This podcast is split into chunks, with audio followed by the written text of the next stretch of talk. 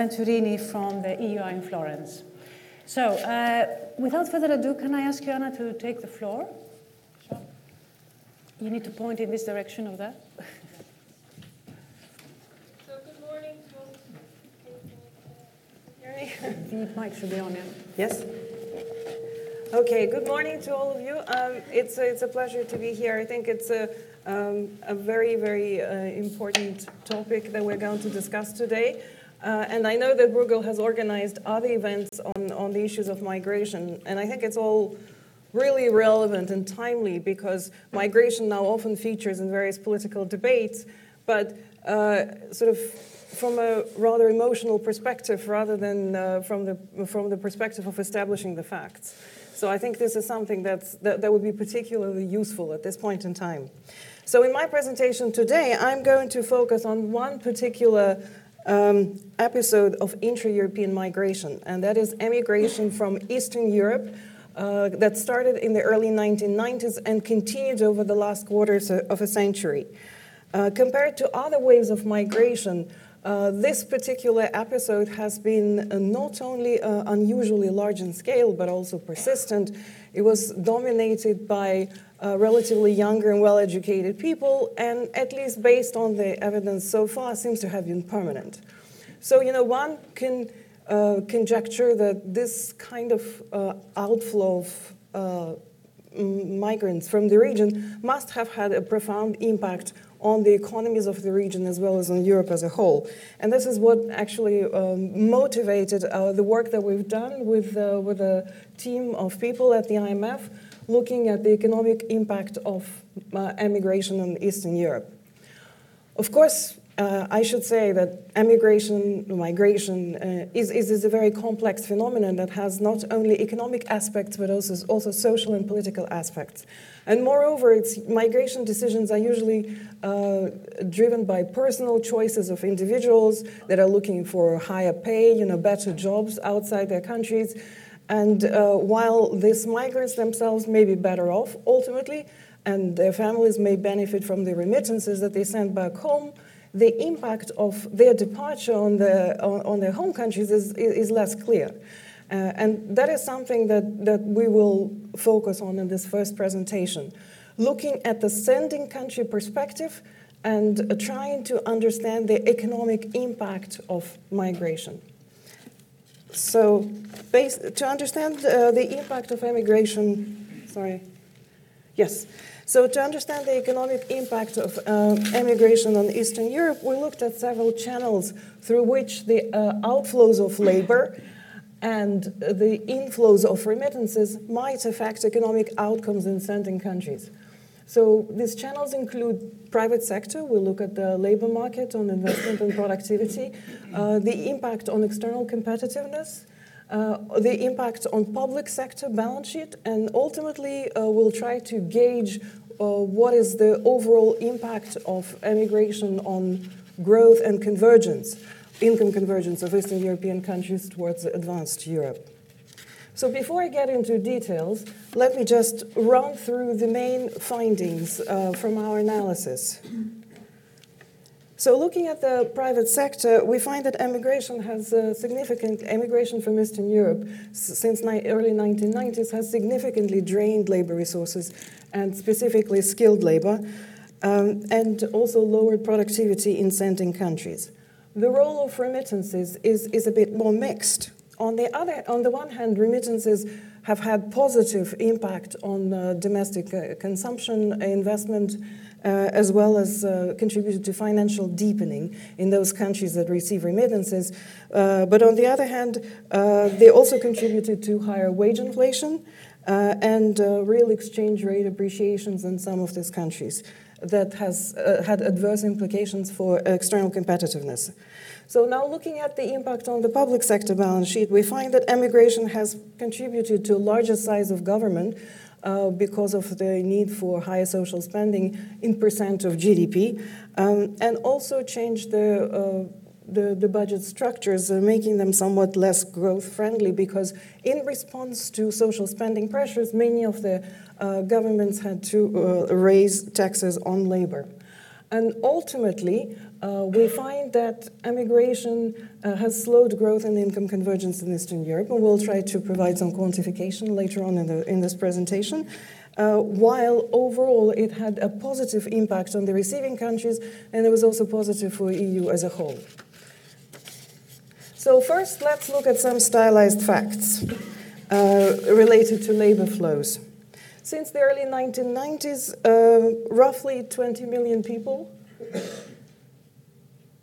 20 million, close to 20 million people, uh, have left Eastern Europe. So, to give you a better sense of the scale of this, this is uh, roughly equivalent to a combined population of the Czech Republic and Hungary. So, the, the magnitudes are actually quite large. The chart on the right shows cumulative migration outflows for different subregions in Eastern Europe the Baltic, Central Europe, Southeastern Europe, and EU and South, Southeastern Europe non EU countries, and European CIS countries. So, here, as you can see, um, this uh, cumulative migration outflows are expressed in percent of the uh, populations of these countries, uh, of these subregions of, in the early 1990s. So, in some uh, subregions, and notably in Southeastern Europe, the cumulative emigration amounted to about 20% of the population, which is again quite sizable. Um, and uh, another interesting thing to note here is that uh, the outflows have been relatively steady. Uh, with maybe some accelerations during specific events like EU accession and uh, crisis. So now let's have a look at the geography of migration flows. Uh, so where did immigrants from Eastern Europe go? Uh, the map in the next slide uh, shows is, is, uh, is meant to illustrate the direction of migration flows. It's, um, the, the shading here is based on GNI per capita, with relatively more wealthy countries shaded in green and less wealthy countries shaded in yellow and red. So the arrows show that Eastern European immigrants have mainly gone to um, more wealthy countries in uh, Western Europe, with Germany being the top destination, but some also went to um, other places uh, like US and Russia.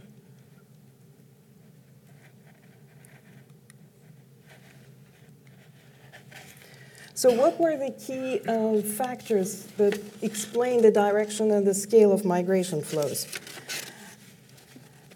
So beyond the usual gravity factors like the geographic proximity and common language, which are well known to, uh, to affect the direction and scale of migration flows, we also find that there are other push-pull factors that are important, and most notably both cyclical and structural factors turn out to be important in our empirical analysis. What is interesting, however, uh, is that we find uh, that the impact of different cyclical and structural factors varies depending on whether we're looking at skilled migration flows or unskilled migration flows. Uh, and here by skilled, what we mean is that these are, these are people that have secondary or tertiary education, so at least secondary education. So first, uh, if we look at cyclical factors, we find that economic growth and unemployment gaps between receiving and sending countries turn out to be equally important for both skilled and unskilled migration flows. However, when we look at structural factors, such as the quality of institutions or the size and availability of social benefits, then we see that for uh, skilled migration flows, it's the quality of institutions in home country which is an important um, factor, uh, while uh, for uh, re- uh, relatively low skilled or unskilled migrants, it's the availability of social ben- and size of social benefits in the receiving countries that turns out to be relatively more important. So, what do we know about skill and age composition of migrants? The charts in the next slide show that immigrants tended to be uh, relatively better educated and uh, younger than the populations that they left behind. So, the chart on the left shows the share of people with tertiary education. Um, in total population of uh, the sending country, that's on horizontal axis. And on the vertical axis, uh, it's the same share, but in the migrant population. So, um, as you can see, most of the countries are above the 45 degree line, meaning that the share of highly educated people uh, among migrants tends to be higher. and um, similar picture, you can see a similar picture on the right hand side chart, but for age composition of migrants. So now having established some of the basic stylized facts on labor outflows, let's uh, uh, have a quick look at uh, the, the, the economic um, impact of labor flows. So first, it is important to note that immigration in Eastern Europe has occurred against the backdrop of the already negative demographic trends in the region, uh, which really um, is different, uh, which, which is different in, in, in Eastern Europe in comparison with other emerging markets, many of which still in, enjoy demographic dividends, so-called demographic dividend, younger and uh, faster growing population, which is not the case in Eastern Europe, where demographic situation is more similar to Western Europe. So in this chart, you can see that the, the black diamonds uh, show changes in populations in different Eastern European countries between 1993 and 2012 with negative contribution of outward migration flows shown in red. So as you can see in, some, in, in, many, in many of these cases, this, this was a sizable um, drain on, on the working age populations. So what was the impact of immigration on wages as a result of this uh, drain of uh, skilled labor? Uh, we find that uh, emigration has actually contributed to in wage inflation in sending countries.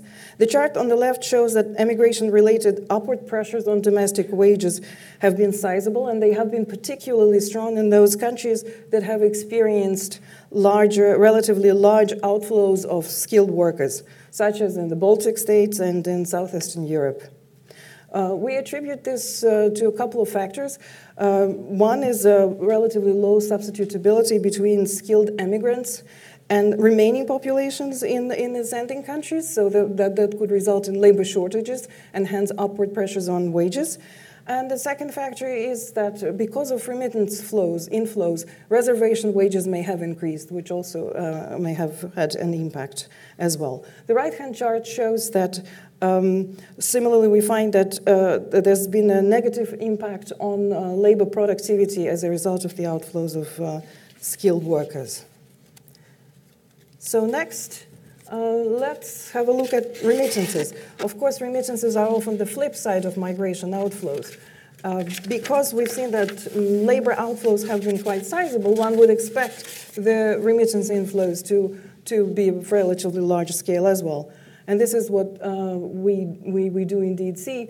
Uh, the, the map here again shows um, um, different countries shaded depend, based on their GNI per capita, with more wealthy countries shaded in green and less wealthy shaded in yellow and red.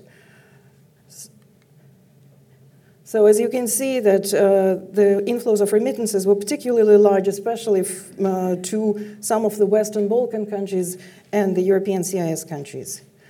Um, interestingly, you can see that if we look at, at, at, the relative importance of source country, it turns out that Russia tops the list of um, remittance, sources of remittances, and this is um, because um, of uh, a relatively large share of circular migration, which is not, uh, you know, captured in the not, not, not entirely captured in the labor flows that we discussed above. So next uh, question is, what are the economic uh, implications of remittances? And as I mentioned in the beginning, here the picture is mixed.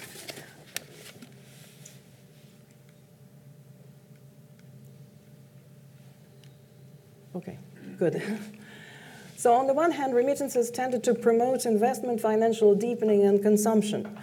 But what is interesting is that the, the sort of significant effect can be observed mainly on those countries where remittances account for a relatively large share of GDP, over 10%, while in other countries uh, the, the, the, the, impact is, is, is not significant. So in the left-hand side chart, you, you, you see the change in private deposits, consumption, and private investment, and the contribution of remittance flows is in red. So you see it's, it's quite sizable. But these are only in high remittance receiving countries. And in the rest of the, of the region, this, this is much less significant. However, what is interesting also is that remittances uh, appear to have had negative impact on the incentives to look for job and on the probability of um, employment.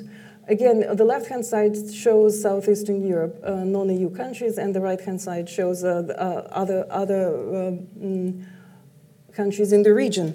And here again, you can see that uh, higher remittances as a percent of GDP seem to be associated with higher probability of a person deciding uh, not to join the labor market, and that's shown in blue. This is probability of inactivity. So this is somewhat mixed picture. Next, uh, if we look at the impact of remittances on the public sector balance sheet, uh, we find uh, the following. The next slide shows the actual values of public debt and fiscal deficit, both expressed in percent of GDP of an average Eastern European economy uh, as of 2014.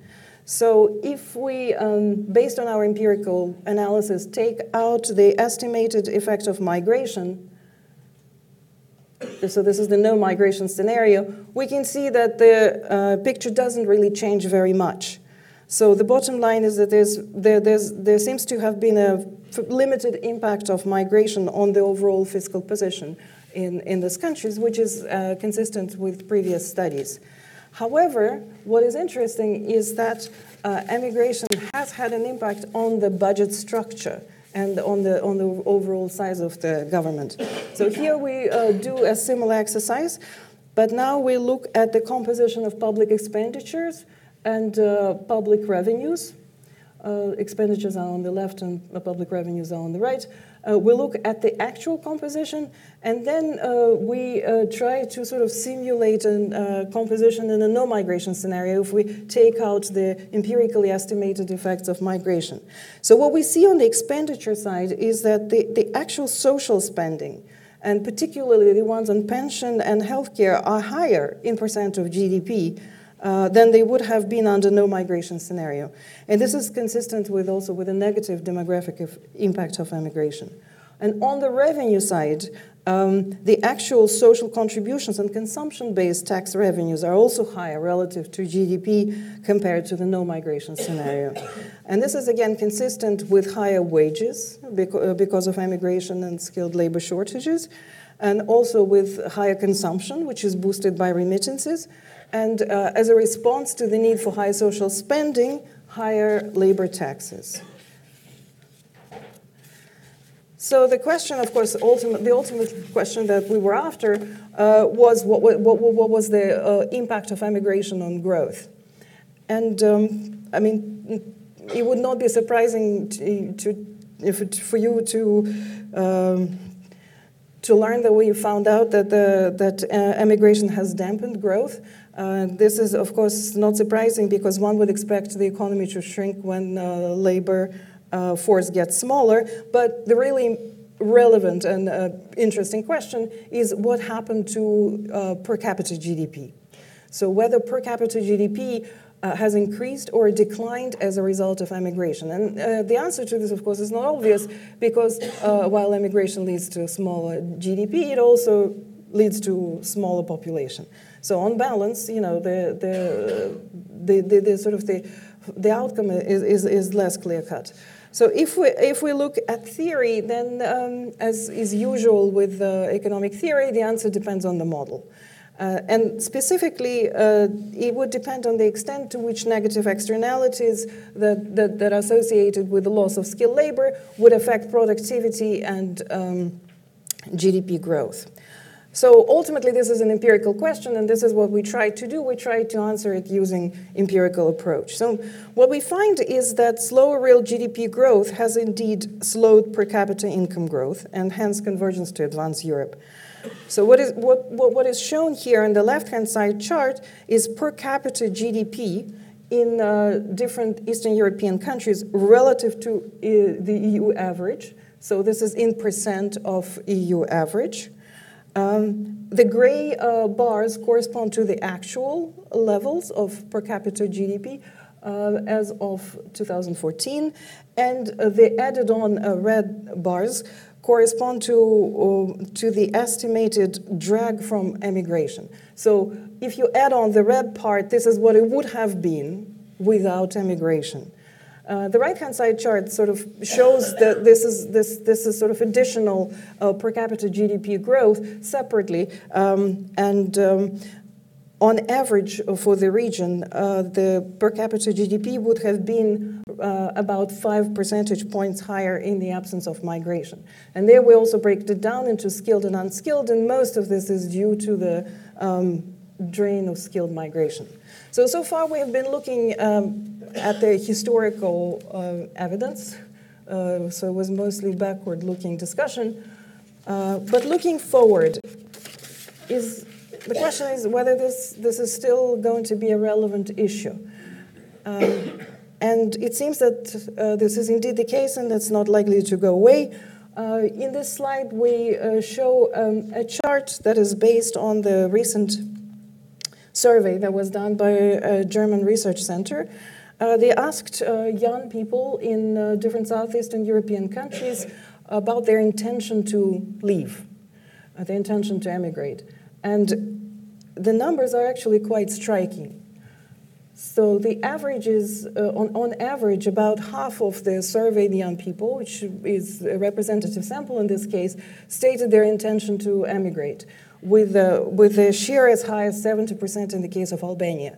I mean, of course, survey is one thing, uh, and uh, uh, the, the, the reality is something different, but still, uh, given sort of the, the its stated intentions, I, I think this is already a pretty strong indication that this uh, issue is not likely to go, go away and this may continue. In fact, the study um, that um, uh, the, the, so the, the, the study the, where this chart comes from concluded that the greatest threat to futures, uh, future of uh, southeastern Europe is the very probable loss of human capital. So in our paper, also another thing that we've done, we wanted to uh, try to gauge the economic impact of uh, this likely continuing uh, immigration on uh, economic outcome going forward. So to do that, we used um, a, a model that was developed by the IMF Research Department, which is a structural general equilibrium model, global general equilibrium model, um, and what we've done, we basically calibrated it using the empirical analysis that uh, I discussed in the, in, um, in, the earlier part of the presentation. And um, we um, simulated the impact of the migration flows on the level of GDP over 2015 to 2030 using the, the projected migration flows by Eurostat and United Nations. So the input numbers are the ones that come straight from Eurostat and United Nations. And so what we find that countries that are net senders uh, will likely see negative impact on their output levels, uh, while the countries that are net recipients will likely see a positive impact on, on their levels. When we um, run the same simulation, but for focusing on GDP per capita, we get uh, similar results uh, with countries that are most likely to be experiencing drag from future migration outflows, including um, Baltics and uh, Southeastern Europe.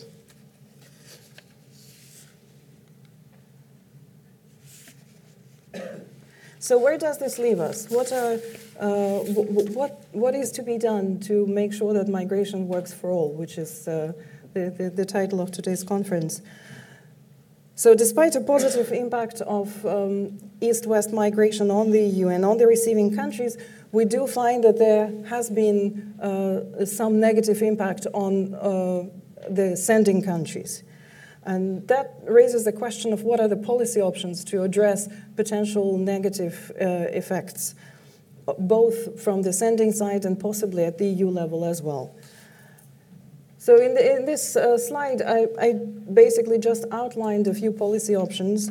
Uh, the blue boxes contain some of the policy options on what um, sending countries can do for themselves. And the green box contains uh, some ideas on what can possibly be done at the EU level.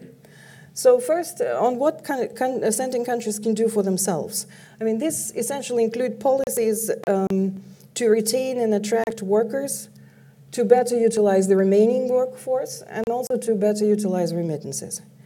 I mean, of course, better institutions and um, better economic policies in home countries would make them more attractive for people to stay uh, for those who left to come back and also may uh, help attract uh, uh, people from maybe outside the region who would be looking for attractive opportunities in Eastern Europe. So these are sort of bread and butter, you know, sound, sound policies that uh, would, would sort of help not only with, with the issue of migration, but would generally be good for countries.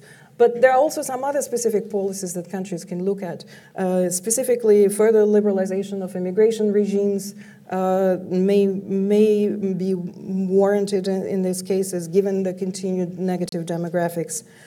Also, um, uh, maybe more active work with uh, diasporas could help uh, bring back some of the people who, who, who, left their countries and all providing incentives for them to um, bring back their skills and capital. And um, in addition, of course, better use of the remaining workforce, increasing labor force participation among women, for example, as well as uh, better matching of education to employment needs would certainly help as well. Although, of course, there are limits to what this can do. And at the EU wide level, um, the, the, European Union already has a mechanism um, that um, um uh, allows for a transfer of funds to uh, less developed regions, uh, and it's, it's the EU structural and cohesion funds. So in this case, perhaps one idea is that uh, the, the, this, the amounts or the composition of these funds could be better calibrated to take into account the, the effects of migration on the economic potential of, of sending countries. I mean, this is something that could be looked in, into perhaps and uh, further discussed.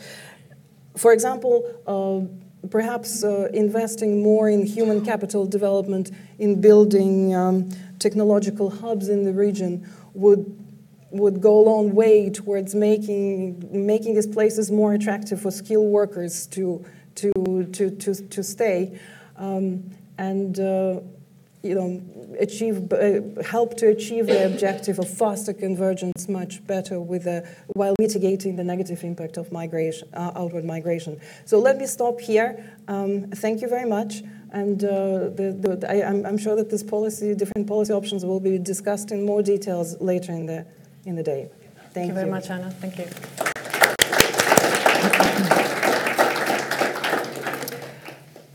Well, before we go into the next presentation, I'd like to sort of open up the floor for one or two questions. We will have a time to discuss also at the end, but perhaps the break will be the presentations. Any questions from the floor to directly to Anna? Yes, Marek. I have one question. If you, in your analysis, if you replace... You mic, Marek? Dąbrowski-Bruegel. Um, I have a question related to measurement. Um, if you replace GDP with GNI, uh, the same conclusion hold or the picture is different? Shall we collect, maybe collect two or three questions and then can, so, Guntram? And then the gentleman in the back, the last one, and we come back at the end, yeah. Uh, Guntram Wolff-Brügel, I, I, have a question on um, sort of your simulations and and uh, if you could share a little bit more about you know what is the counterfactual really uh, because if you think about uh, people leaving qualified people leaving I mean they usually leave because they don't have job opportunities now of course they can stay uh, but then they would of course work in vastly uh, inferior jobs um, than the jobs they would get um, uh, let's say in Western Europe or, or in the rest of the world. So you have to put in some assumptions of what kind of jobs these guys will actually have uh, at home. And I was wondering, how do you model this really in the models, and how do you come about with these pretty significant numbers um, uh, that uh, GDP uh, of the GDP losses in Eastern in, in, Eastern Europe? Thank you. Okay, two more questions, and then we'll come back at the end. The gentleman at the back there. Nico Keppens from DG DevCo. Perhaps this question is a little bit out of scope of this meeting, but if you would replace the, the Central and Eastern countries by African and Asian countries, would the same conclusions uh, be valid? Thank you. And then one last question here. We'll come back at the end. We'll have questions at the end. Just one here. Yes, Dalla from Italy. Um, if you, uh, in, in the group of your countries, there are countries that belong to European Union and that we don't belong to European Union. Hmm? Uh, the, the, first one are free, people are free to move uh, all around the European Union. Do you see differences between the first group and the second group uh, in, uh, uh, in your results or not? Okay, thank you. Anna, do you want to take five minutes to respond to this and then we'll come back? I, I, can, I can just try to answer very briefly. Starting with the GNI question, uh, if we, in, in our analysis, uh, replace GDP per capita with GNI per capita, would the, the, the basic results still hold? Yes. It would be less, uh, the, the magnitudes would be less because we would also take into account the, um, uh, the incomes that, that, that, that, that are earned abroad. Uh, but uh, the result would still hold. And we actually, if you look at the paper, we, we do provide some estimates for both GDP per capita and GNI per capita. So that's a short answer. So the answer to the second question on um, um, how do we, I'm not sure you asked whether you asked about the empirical uh, analysis or about the, the forward-looking simulations. Well, the empirical analysis, that's the basis. Yes, so the empirical analysis uh, we um, are uh, assuming that, uh, the, that, that the skilled peoples are employed at home as well. So we're not, we, we, we are not making any assumptions about them changing the, the probability of employment. So, and the, the, the estimation is actually quite um, complex. I mean, we use instrumental variable approach to, because, because of various endogeneity issues and so on. Um, and there's, a, there's an appendix in the paper that, that, that, has all these details, and I actually, I'm actually happy to discuss this with you um, after. But it's, in terms of, you said that the, the magnitudes are large. I'm actually not sure they're so that large. We, we were surprised that the numbers were not, not really as large as one would expect. Um, but um, yeah, I mean, that, that, that, that, that, that, is, that is the result. So we again, and on, on the empirical side, we've you know tried to estimate it as sort of carefully as we could, using in some cases two-stage least squares, in other cases instrumental variable approach, controlling for all the factors that we thought were relevant. Um, but we did not assume that the probability of employment changes when people move. So people are employed in their countries, and they're also employed uh, in, in wherever wherever they go. Essentially, it's true that the um, job opportunities maybe in, in the host country in the host countries are sort of more attractive and people sort of go there for better pay. That that is indeed the case. And that's why, presumably, we find that the overall impact on receiving countries as well as on the EU as a whole is, is. And it's because you know, people basically find the best possible opportunities and the best possible application of their, their skills. So this is where sort of the, the gain comes from for, for the receiving countries and, and, and, and for, the, for the European Union as a whole. Um, what we wanted to show here is that for the sending countries, though, there is a, there, there's a negative effect from this sort of massive loss of skilled labor that also needs to be taken into account. That's, that, that is how it is. Um, and um, the question on whether there's a difference between EU and non-EU country, uh, countries, um, of many of the non-EU countries are the ones that have the biggest uh, income gap uh, with Western Europe, and although the labor mobility maybe is not as free as within the EU, uh, there was there has still been quite sizable emigration from southeastern Europe as well. So empirically, I mean, I, I wouldn't say that there's uh, that they, they, they, they exhibit less of outflows or less of an economic impact than other countries. Okay, well, if we can then take the rest of the questions at the at the end of the session, okay. and I'd like to give uh, Stefano the uh, the opportunity to present. You go up there. Yeah. yeah, it's up to you. Thank you.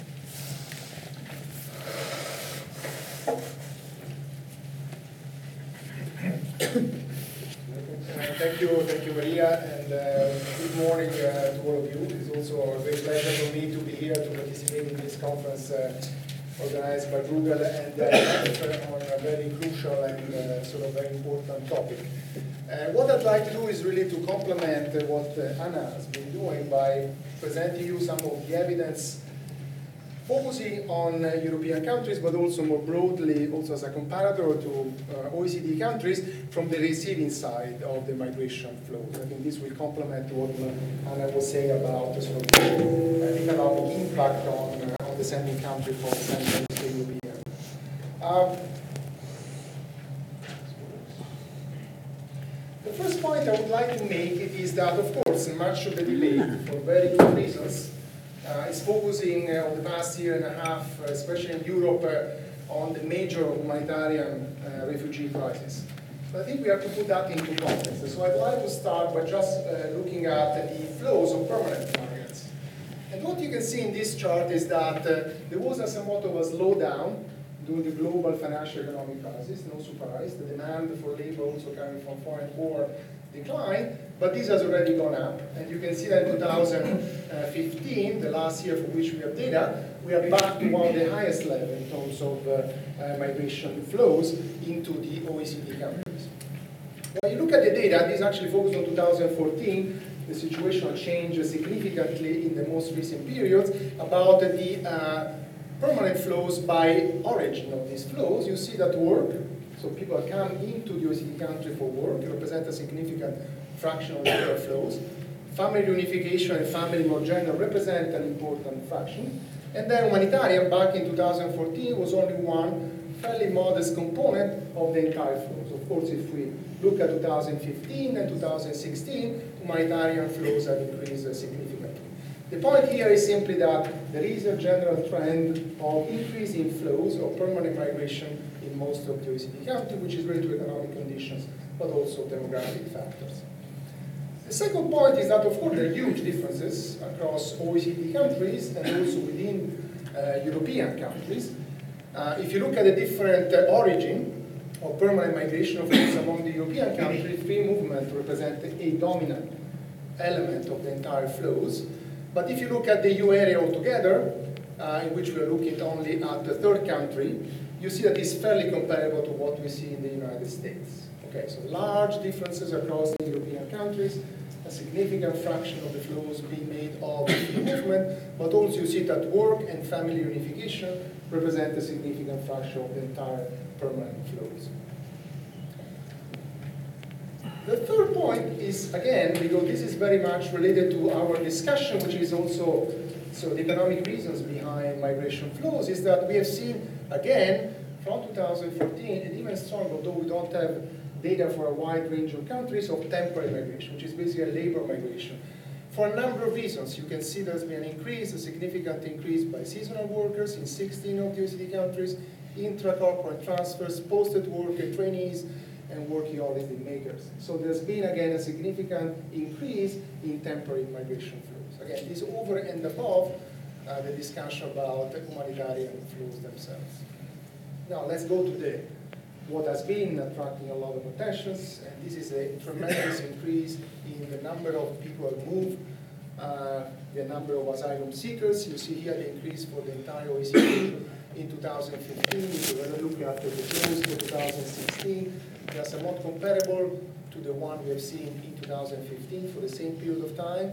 So from January to October of these two years, 2015 and 16, you can see that, of course, Germany, as we know very well, has been one of the countries that received more asylum seeker. I think the point that also was made before, if you look on a per capita basis, there are countries like Sweden, a country like Austria that actually have received the largest number of uh, asylum seekers. And of course, a number of them are now staying also as refugees. This, of course, has been one extremely increase uh, uh, that we have seen over the past two years. And of course, uh, with that brings significant challenges to provide immediate support to the asylum seekers and then to the process of actually recognizing those who can stay as refugees.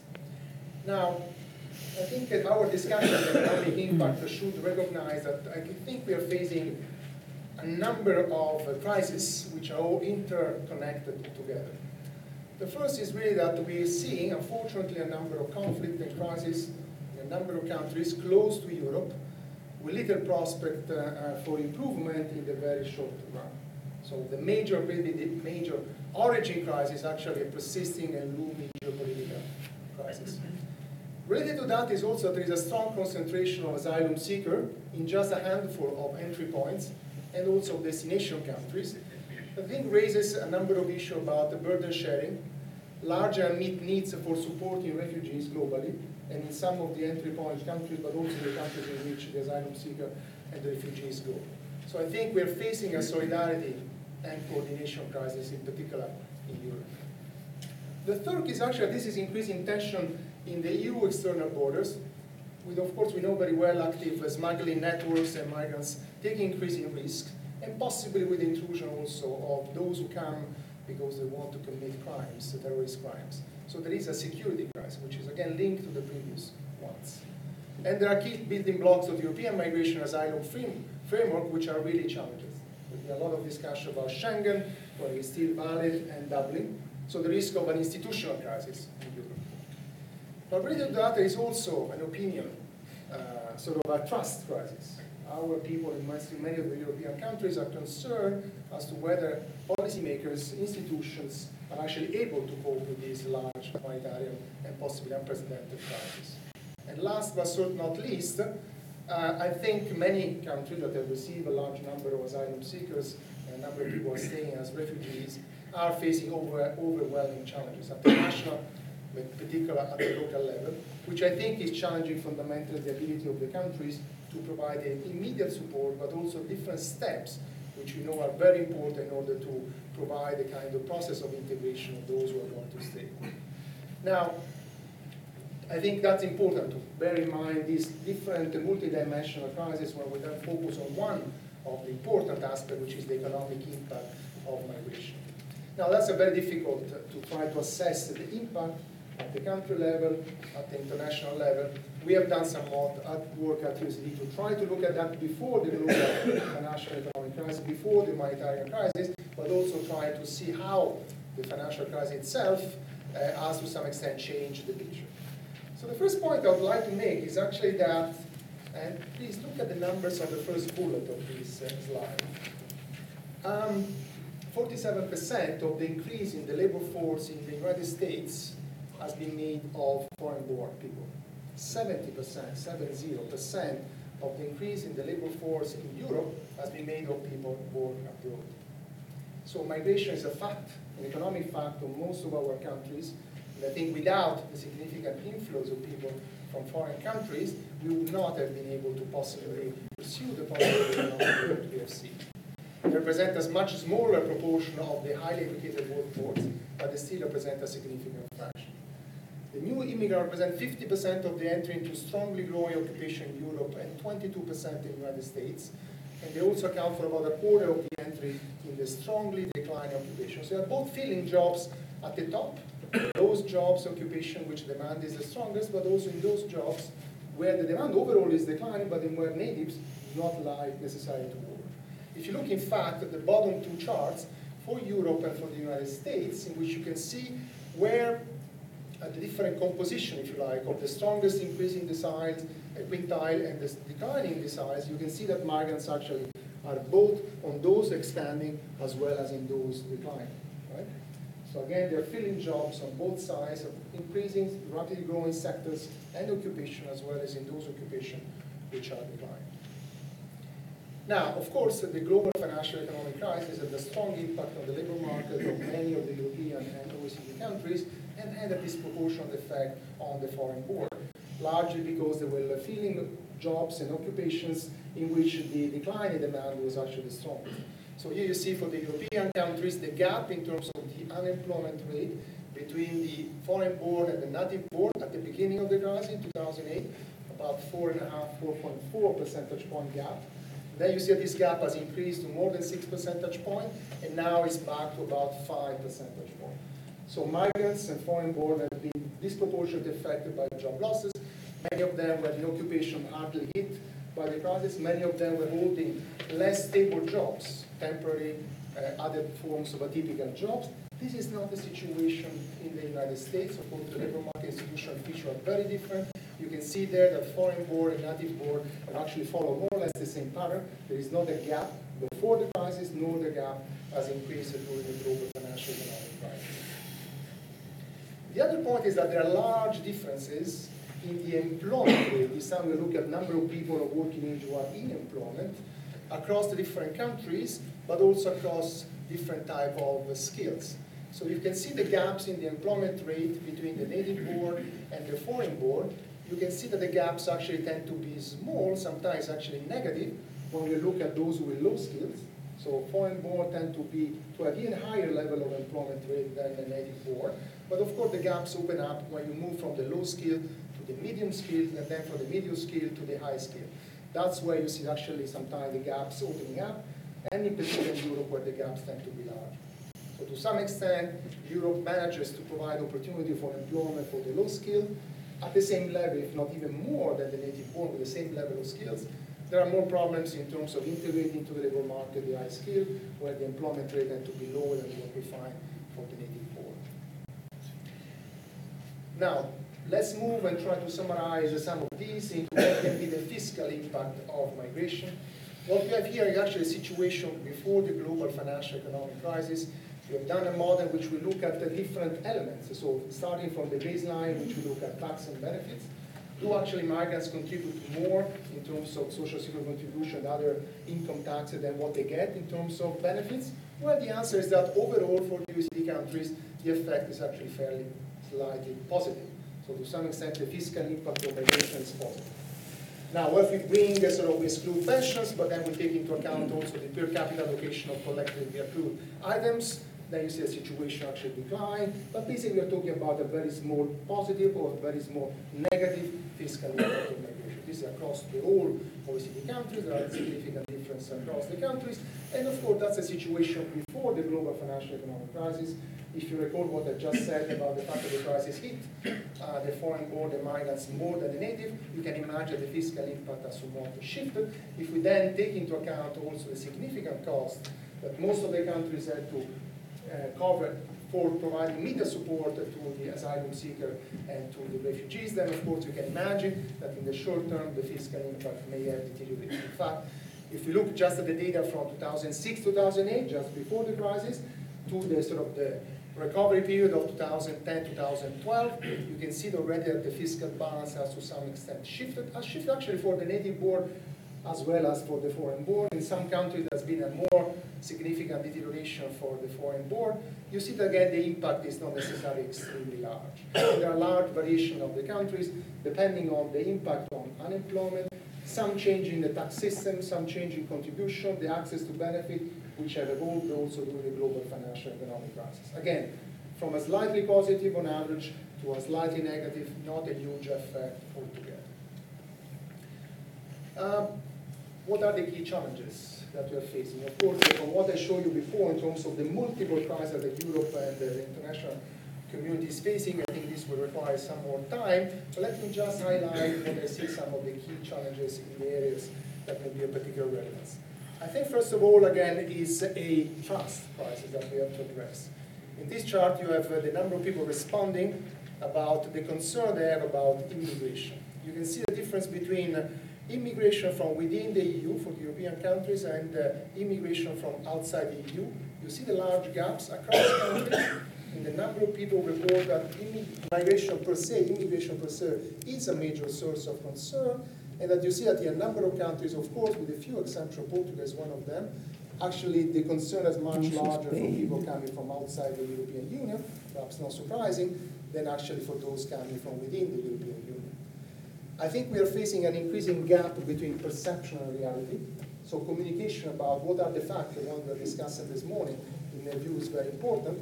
But I think this has to come not only from experts, but from broader uh, sort of community uh, and I think we have to populate, we have to present better actually what is the evidence. Second, I think this is very important. Sometimes we are focusing, in my view, too much on the aggregate effects. And we know very well that migration per se, but also the ability to provide immediate support and integration of asylum seekers, in particular migrants, tend to be local. And there are large differences in the number of migrants, in the number of asylum seekers and refugees that actually are in different communities, in different local areas. Some of them, with all the disposition to provide support, are definitely overwhelmed. So in the last issue of the International Migration Outlook, we look at uh, local, the impact at the local level, but in particular, try to see how to govern uh, the management of migration from national policy but also from local policies.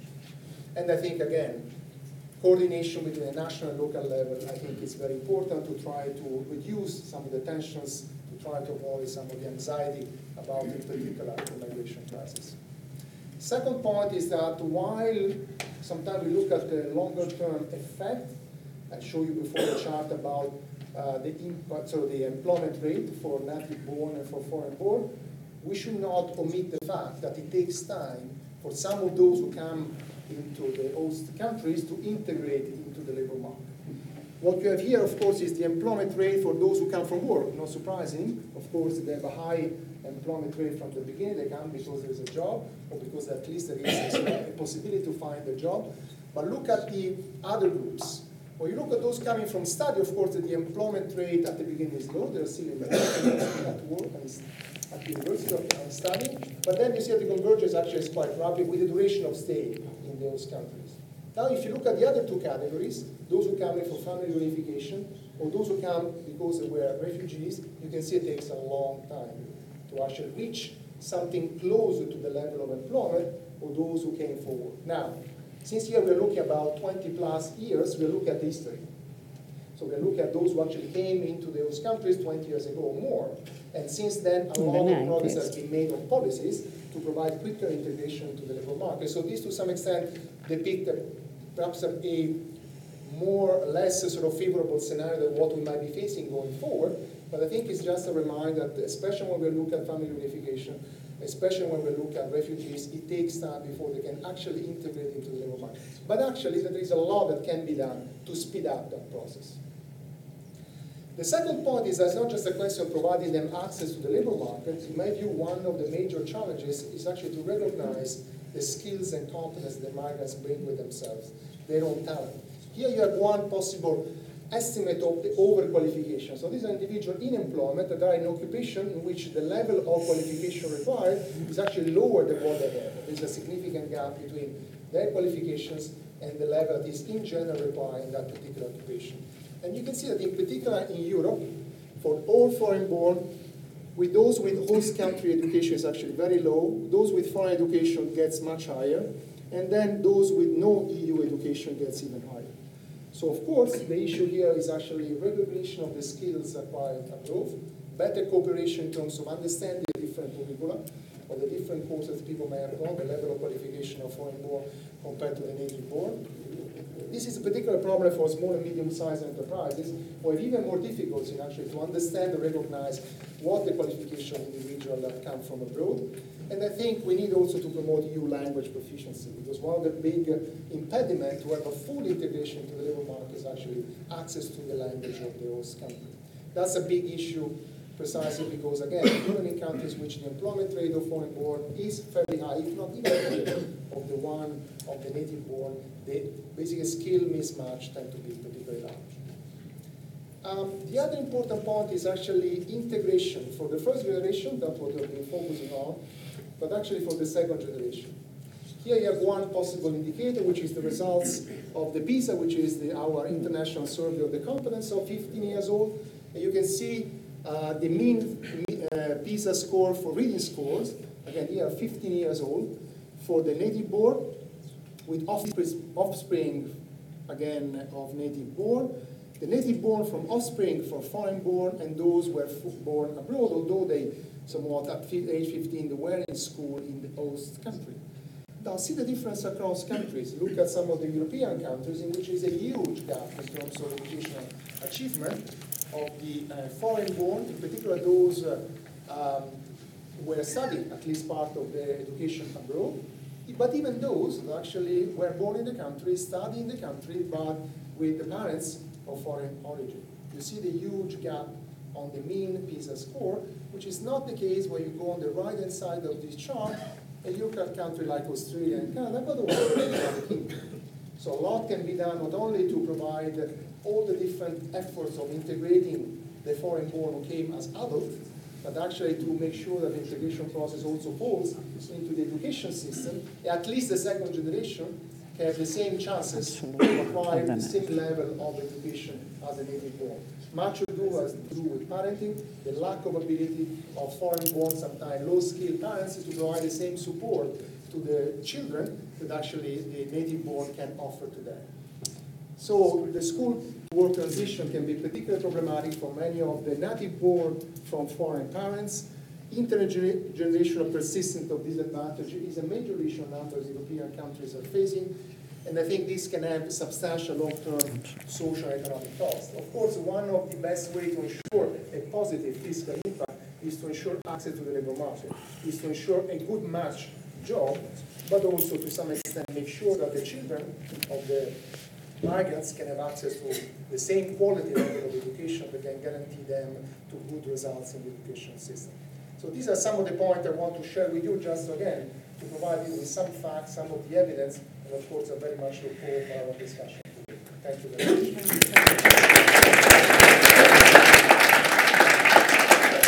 Okay, let's repeat the same thing. We can take a couple of questions from the floor here. Can we have the mic? Uh, yeah. Oh, I'm uh, Kurt Geiser, Association of German SMEs. You showed a slide of 2014 about concerns in a number of European countries uh, about migration. And uh, Poland and Germany concerns are very low in 2014. I wonder that whether this is still 100% valid for Poland and Germany. York. Uh, Jörg Decressin, IMF. Um, this is a clarification question. You showed two charts on migration flows. Initially, one which suggested that migration flows fluctuate, but not that much, where migration in 2015 seemed to be back to where it was pre crisis. And then you show the slide on asylum seekers, where you see a really large increase. Uh, is this just a large increase in uh, a much larger set, uh, much larger sized flow of overall migration, or is there something I don't understand between these two uh, data sources? Thank you. Okay. Is there any question there? Just one question more. Hello, Matthew Newton from Generali. Um, perhaps it's outside the scope of the data, but it's really a question for both you and Anna. And how much of this migration are people looking to uh, to settle for a period of time and then return to their, their, their, their country of origin? So, looking to acquire whether it's you know, financial benefits or other skills and then return back to their, their, their uh, country of origin. Okay, then uh, can I also add a, a, question here on the, there are some startling differences between the EU and, and the US. I mean, your unemployment graph was very telling, but it goes beyond that. It goes even to the PISA uh, scores, the overqualification scores. What, what types of things drive these differences, and why is the US so much better in, in integrating um, foreigners and foreign born into the labor market.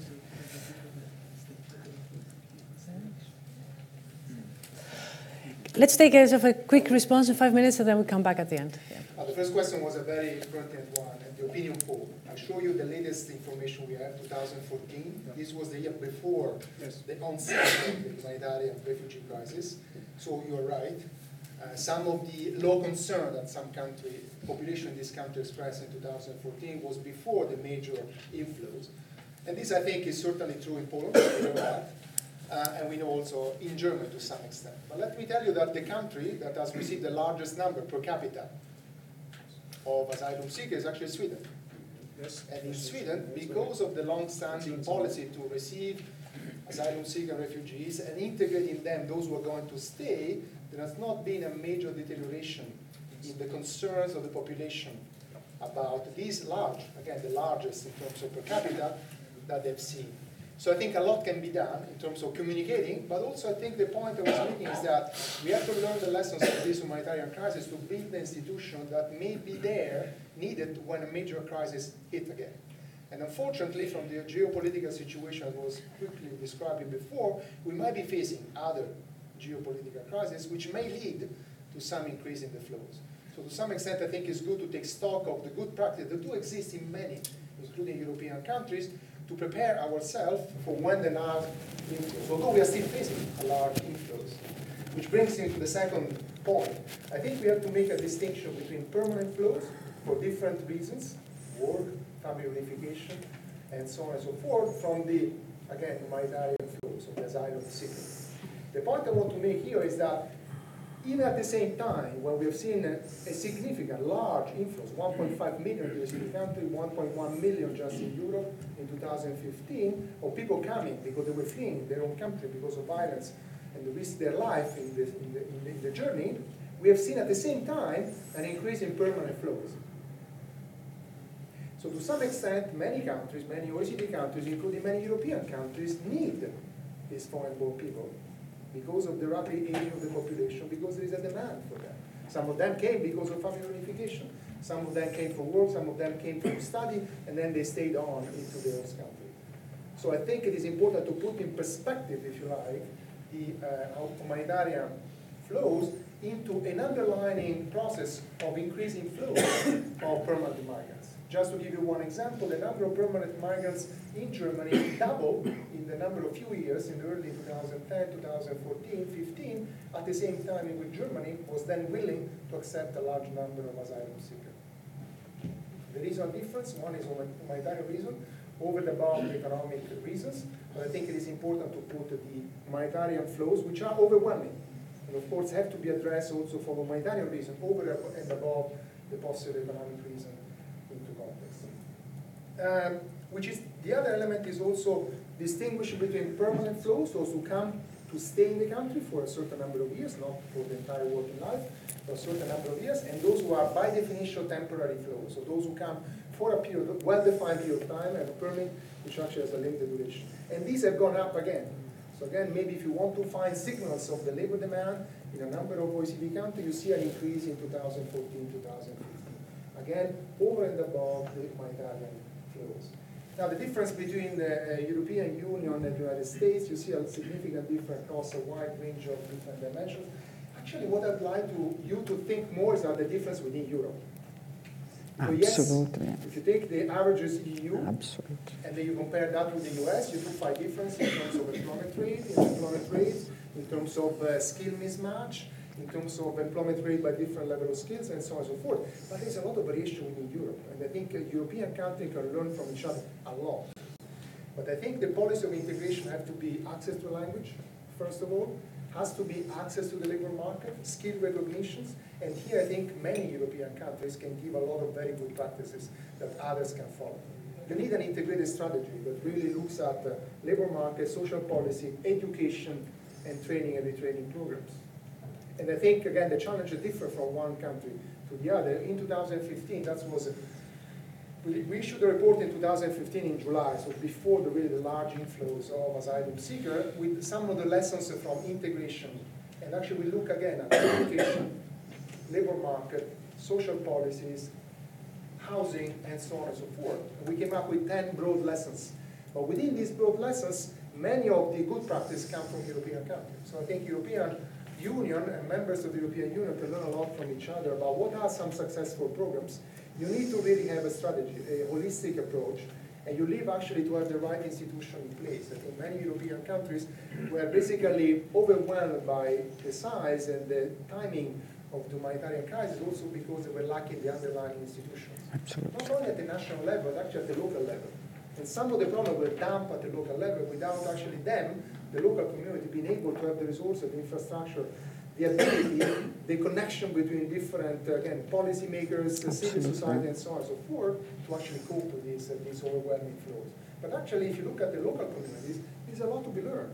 One of the best things we have done, I think, at OECD last year, in cooperation with many other institutions, including, of course, the European Union, was actually to facilitate this dialogue among the experience at the national level, actually at the local level. By doing that, we discovered there's a lot, an overwhelming number of good practices that at the local level, as well as at the national level, come to move forward. There's a lot to be learned from that. Maria? Yes, one last question? Yeah. the Australian Regional Government.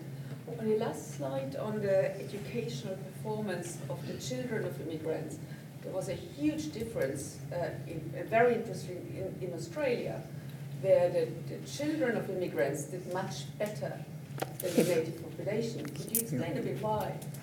What's the reason for that? Well, I think one of the reasons, this was just a summary, uh, is the composition of the first generation. The extent to which we have, like Australia, a significant, these are talking about largely permanent migration flows. The point system and a very specific uh, immigration policy, Australia also attract a number of high-skilled migrants. And of course, they are better able to basically also support their children in education. That's one element, but it's not the whole story. The other story is that in most of the countries, uh, there's a wide heterogeneity of the socioeconomic background of the children of foreign-born or migrants. Uh, some of them come from low socioeconomic background. They tend to go to the living poor neighborhood. Tend to go to low-quality schools, and therefore they might not achieve the same life outcomes. So a number of countries are putting specific resources, not just in schools in which there are high concentration of foreign-born or children of foreign-born parents, but actually disadvantaged schools altogether, whether for native-born or for foreign-born. And I think this uh, specific focus, the targeting of disadvantaged context and disadvantaged school is a way in which you tend to reduce the heterogeneity in education outcome, which of course serves, helps a lot the migrants, but actually serves actually those coming from low socioeconomic background, whether or not they actually are from foreign-born parents or not. So deliberate policy to try to reduce this huge heterogeneity in education outcome. What I showed you before, and I was, you know, I got France, Belgium, and so on and so forth, this actually reveal what is a huge heterogeneity in education outcome, even if we only focus on native born in this country. That should be done in order to reduce this heterogeneity by investing in the least favorable areas and schools. Okay, let's leave it here and give Alessandra also a chance to talk, and we come back to, to questions. Thank you.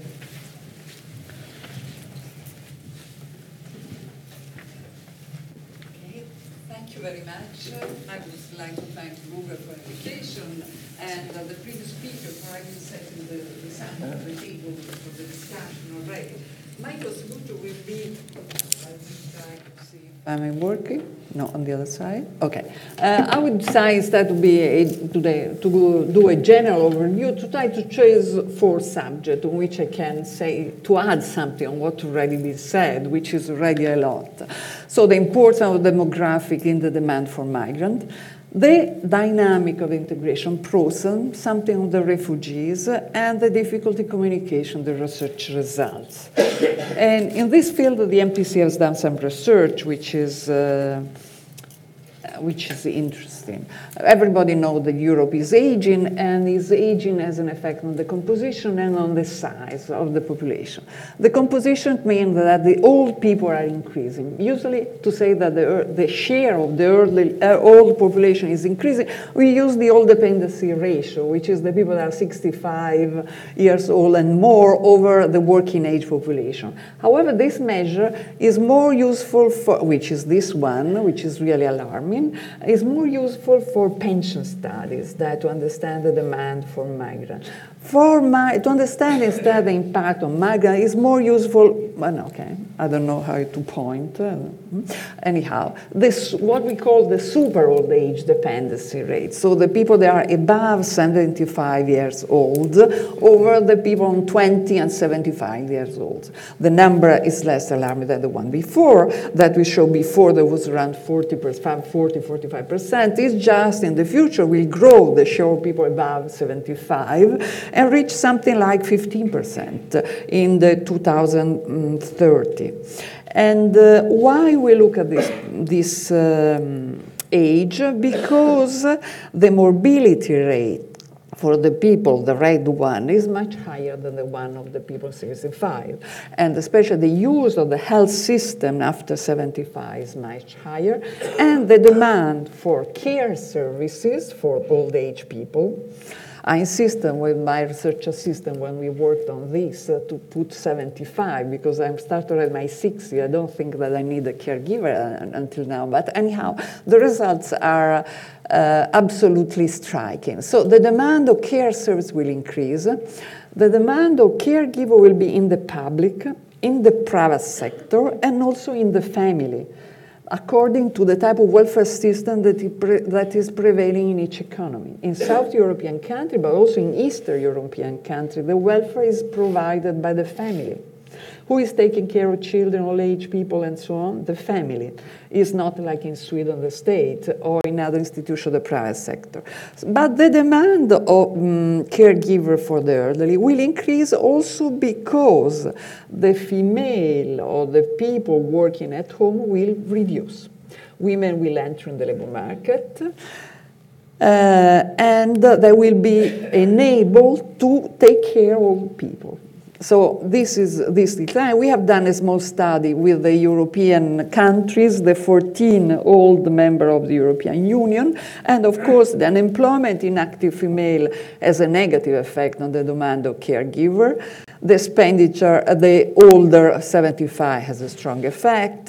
It's, are all elasticity, and the expenditure GDP, of course, with an exception of the Nordic country, which has a lower impact and so on. So the demand is very high. We try to make forecasts. The ILO is uh, doing uh, as well forecast of domestic work, but this is just to say that there is a clear demand for medium low skilled people that will enter in the labor market for work or that can be also family member Many family members are in search of jobs, and there is no attention in their skill or they training them for the skill for the jobs demanded in the labor market. And in fact, this research is going on. We use the new Eurostat 2014 release to understand how these people enter the country and if something can be done to better match the people that arrive for other reasons with the demand of the labor market.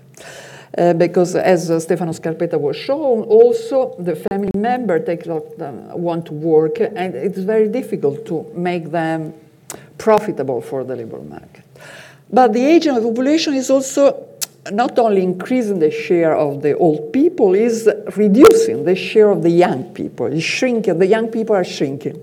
This has a consumption dimension, but it also mainly have an investment dimension and something that Philippe Fabre called the aging of skills. There is a large debate on this. And um, of course, uh, uh, innovation is part of this scenario. If we look at innovation, these are the patents.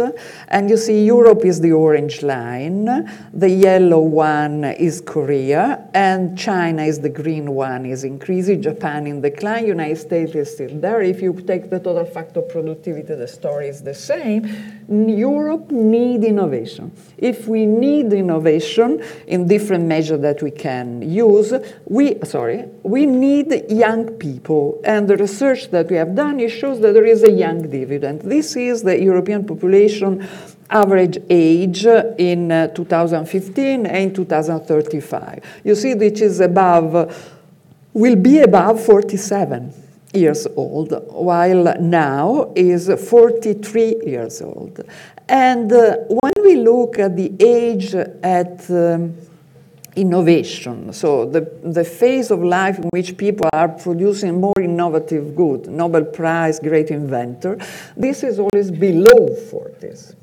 Even it is pushing a little bit ahead, is below 40. So we need young people. Europe need young people because they are competing with young countries. Korea, China. No, China is not so, so very young now anymore, but uh, so we need young people. And we have um, done, and migrants are the only young people that enter in the country because the average and entrance of migrants in China are 30 years old. So we need young migrants, in general highly skilled. We have done research on this. So usually economists study a lot the effect of migration on innovation, patent, total factor productivity, and so on, but they just use diversity, this very fancy variable um, in which you say diversity optimism, and so but don't use age. Instead, we you use the, this old traditional approach that is done. In addition, we put age, and what the result is very strong that there is a young age dividend. Foreigner, young foreigner in the high-tech sector favor innovation. And while for natives, the effect is much lower. In the other sector, in the service sector, instead, it seems that experience is more important. And we studied just three countries, Germany, uh, UK, and France, because the other country innovation is less important than in this. So Europe need migrants for innovation, need young, highly skilled migrants. So we just said that Europe need for the care sector medium age, young, uh, the age is not relevant, temporary or permanent, medium skill, and young, highly skilled for the innovation sector. In addition, if we look at the size of the um, Europe, we'll see that if there are no immigration, in this scenario without, with no migration, the population will move from three, 300 million to 250 million. If we had the same migration that we had now, the same inflow, similar migration, we reach uh, a, a, smaller amount than the, one, the stock that we had now, which is uh, less than 300 million. But the, uh, but it is always smaller, so the total size of euro is decreasing. Um, you can say it's better, we are too many, we have, don't have enough resources, but you say there is also a political dimension of being too small. Um, the stock of your working population is reducing at, at the rate of 9.5% every 10 years without migration is that we with the similar inflow, we re is reducing at the rate of 4.5. So this is the reason just to say that uh, Europe need migration, and if we use the traditional analysis that demographers use, that's mean, say, what is the replacement rate? So there are people are dying or leaving, and the people that are arriving. The observed migration is the blue line, the uh, red line is what the inflow that are needed to remain to have a stable population. and as you see, with the exception of France and UK, all the other countries are shrinking because the inflow are smaller than uh, the people that are dying. They are, um, the exit from the population, let us say which is less and nicer than the other one. And the same for Bulgaria, mm, Portugal. Yeah. I was going to say Eastern Europe looks worse. Sorry? Some of the Eastern European countries look worse. Yes. And so this is the problem that Europe needs migrants for many reasons and need migrants all different for different reasons. So for care, so different quality and so on. But if Europe decides that they need migrants, and they need, okay, they can have temporary migrants, but they also need permanent migrants because it's a problem size population. You need to, new citizens, new European citizens. We have to revise the integration policy since the beginning. I now look only at the labor market integration because I'm an economist, even if I spend all my time with social science, demography, and so on. But the things, uh, and the integration process, this is the second point is very complex. When I see best practice, best practice, I faint all the time. Yes, because a, a good practice in one country is not working in another one. Unfortunately, Europe is very, very different.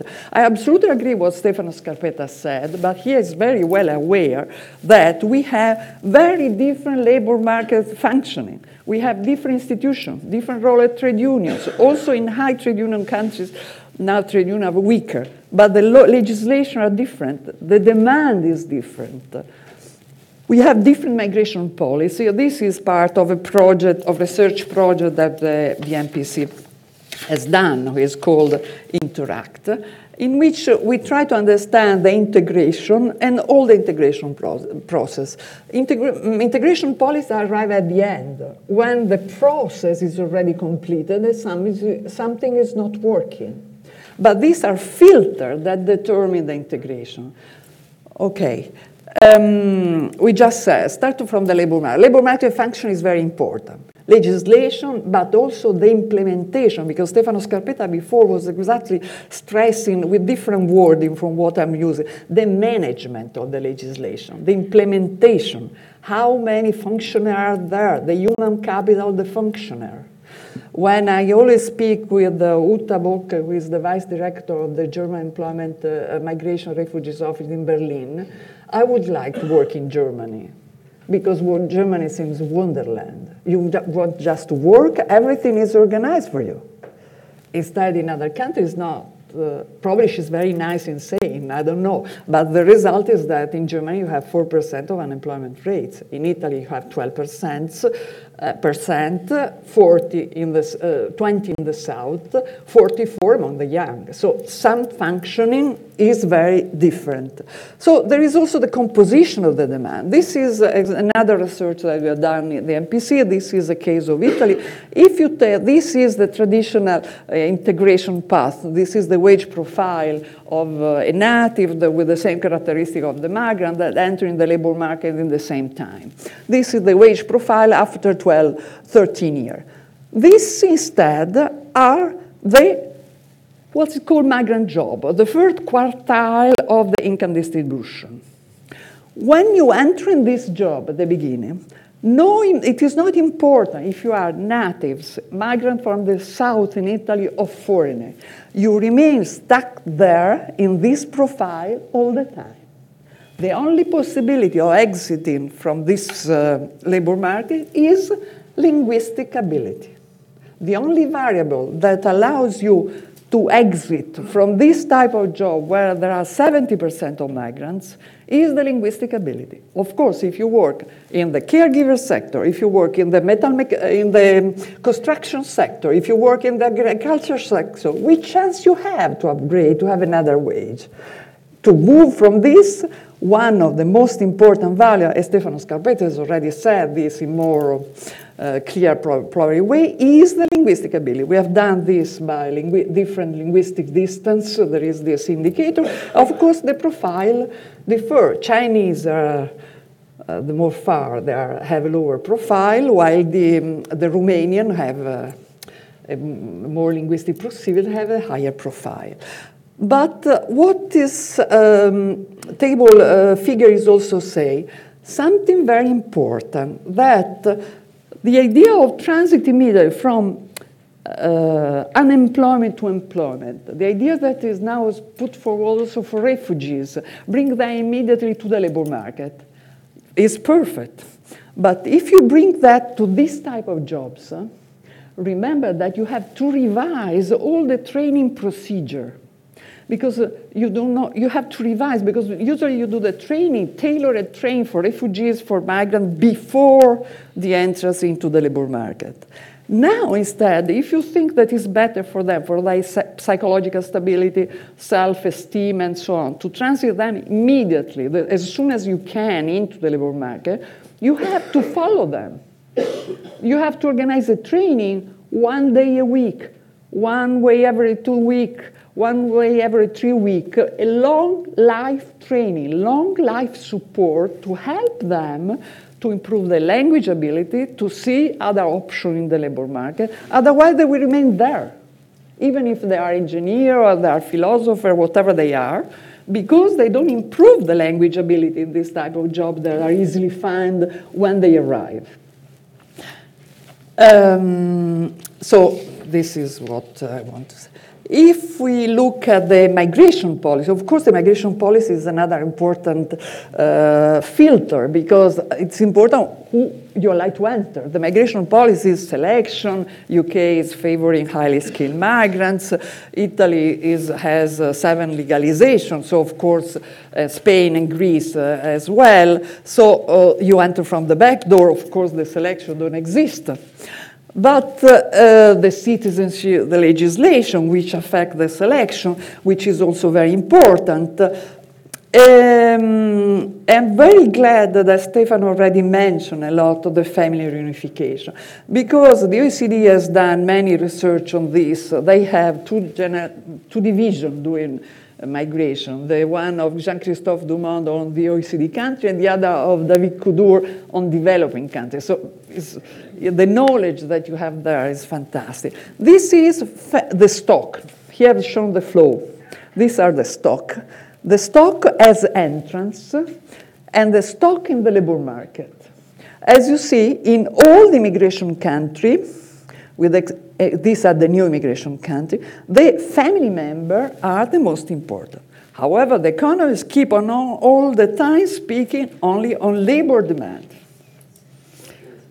Instead, they don't watch at the family member as potential worker, and I will explain a little bit later, because at the end, when we look at the labor market, this is again from Lemaitre of the OECD, the people that has more brain waste are the family member and the refugees. That means that we, at the end we look at the total migrant and the brain waste, we take family member as labor migrant. And instead, we should, this is just um, the amnesty in Italy, just to say another example. And if we um, want to compare the selection and the labor market, which is stronger among them, you say selection, migration policy, of course, is stronger. Well, everybody feel, believe that migration policy is the one that determines the future of migration. Look at this. Uh, OECD again. Eh? You have the UK, in which the share of tertiary educated is much migrant is much higher than the share of native tertiary educated. That means that the selection is working. They allowed in more tertiary educated. Okay? While this Spain, Italy, and Greece, of course, the back door, the highly skilled don't go there. So there is no selection in this. But when you work, look at the overqualification, you find that the migrant, the highly educated uh, foreigner find a job in UK. So the market find a job for them. So the selection is just because there is the demand. So the uh, labor market is much stronger than the selection. Even if you do not have a selective migration policy, you will have occupation for it. While instead in Spain, Italy, and Greece, you have the opposite. There is no sele- there, is, there are very few highly skilled. The few highly skilled don't find a highly skilled job. So I think that uh, this is just to stress how important is the interaction between migration policy and uh, uh, structure of the labor market, functioning of the labor market. But the, the, project that we were running was on the effect of the country of origin in this process. The MPC is a center that deserves a lot of attention to the country of origin, and the Interact project was on this. And the idea is that try to understand that integration is starting in the origin country, not in the destination country. Filipinos government, what is doing? They have the narrative of this super maid, which is the narrative that they, they sell around the world, and to, to, to leave, you need the permission of the government, you need a visa, and you have to sub, be submitted to a pre-departure training in which they train you. The they teach you the legislation, the language, the habit of the country of destination. This is increasing the probability of finding a job. In addition, they have associations that work also in the destination country to help and to support the Filipinos community, providing legal support, job matching, and so on. But this is important also for the family member. However, the government very important because they can write bilateral agreement with the with the country of the destination. The project Interact was exactly on this. We have many countries, the many cases, different policy, and so on. The important thing is also the narrative of the country has changed now. Both Morocco and Turkey where is, has established a minister for the community abroad. India has the MOI, but, and um, also Turkey has another ministry. But the narrative has changed. While before Moroccan was selling this to the migrant, the story that uh, you will be Moroccan all the time. You can come back and you want anytime. There will be space for you at home. This will end. In addition, the King of Morocco was forbidden the, the, uh, the Moroccan in the Netherlands to vote for the local election. And in this way, they were attracting them home and keeping the remittances as a way of feeling them, uh, keeping them attached to the country. And instead, now they understood that there is no way that the Moroccans that are going home have a, a, place, a space in the economy. There is no space for them. And uh, in this way, they were discouraging the investment of the children. So they are selling a new story. You are our ambassador abroad. Your children should be very clever at school. They should, you, should be, you should promote our product, our economy. In this way, pushing the citizen to integrate into the country of destination, still remain Moroccan. As you know, you remain Moroccan for all the life. You never lose the nationality. You can be British, German, French, you can have a seven passports, you never lose the Moroccan passport. And also Turkey was um, allows now the double citizenship. So and organize also this Turkish committee and so on. So does it say that the country of origin is playing an important role and that the country of destination, if they want to in, in favor the integration, they have to um, organize with the country of origin two minutes. Yes, I think this is just a, a, a result in which we, of the project in which we were showing that Filipino the importance of the country of origin. Okay. Uh, this is uh, the integration policy. Of course, uh, there is too much attention to the policy and too little to the management. The money invested in the personnel, the human capital people. Just uh, one word on refugees. Uh, the shock that Europe is facing, the world is facing, is um, too large for the size of the refugees that Europe is having.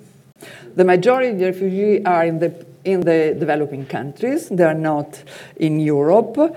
It's probably, as uh, Stefano mentioned before, the unpredictability, the complexity of the responsibility that created this problem.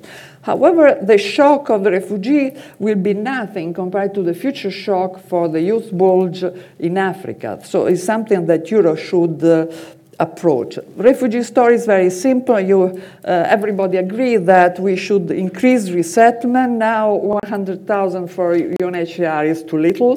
90,000 90, are going to United States, Canada, Australia, New Zealand, while and only 10,000 uh, to Europe. It is ridiculous in comparison to the number of people arrive by sea or by land.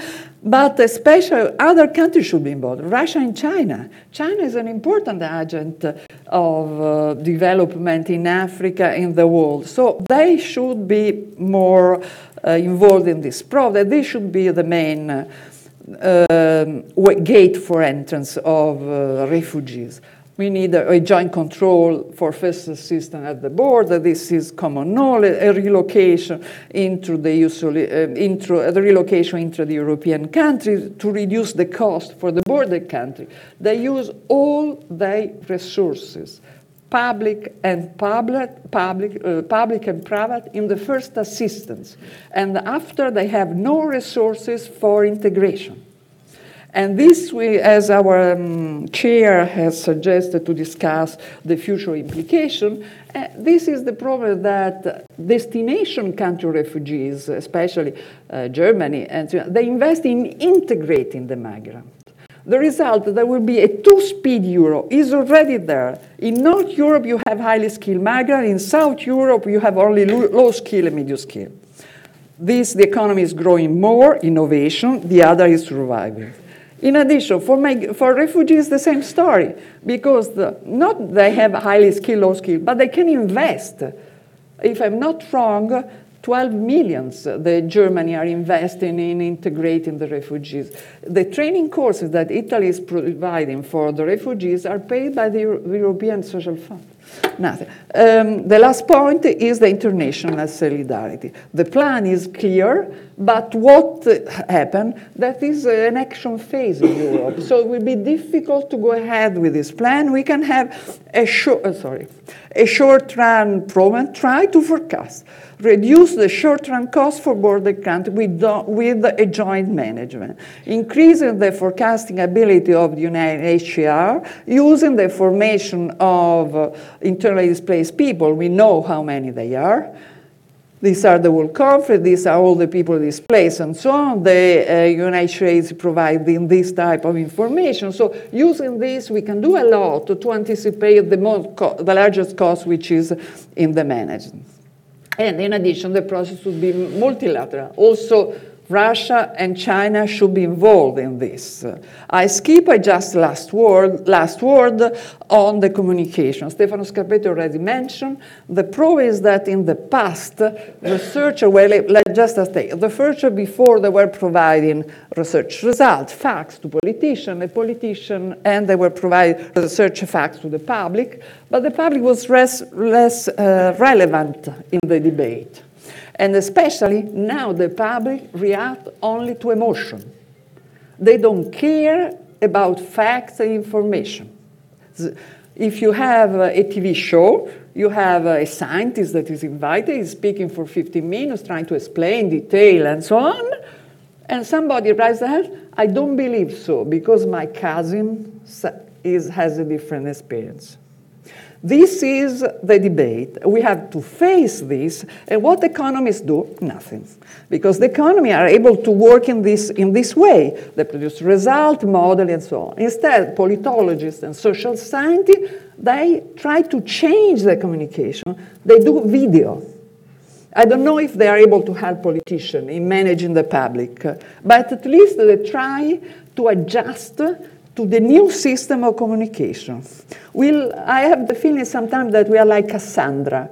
We know what will happen, but nobody believes it. Thank you very much.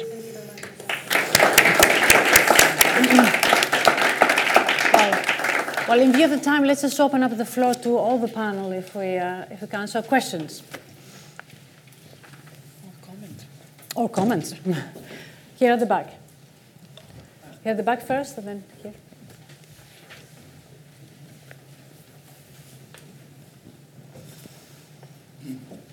Uh, thank you. Um, uh, Professor Linson from the MNRC. Um, very quickly, um, skills. Um, I feel very uncomfortable when people speak of skills today uh, as I often say, well, perhaps the um, worldwide, well, to our mind, the worldwide educational system is perhaps the greatest swindle of all times because we have made a thorough mess of this world and no one knows what to do. Face it. Um, the second thing is, don't you think there is a need? I mean, migration is a global challenge. Don't you think that in order to be appropriately managed, there is a need to set up a new global governance infrastructure? Lastly, a very, very short story. I, um, I'm based in Flanders, in a region that has become strongly nationalist. I had a conversation with an engineer who came for an electricity uh, urgency, and we had um, a small discussion. Then he spoke of migration. And he was very um, worried about migration, about um, the migrants, because they are disrupting diversity. They are bringing over bugs and diseases. Ugh. I mean, it's, it's frightening to listen to, uh, to hear someone speaking like that. Thank you.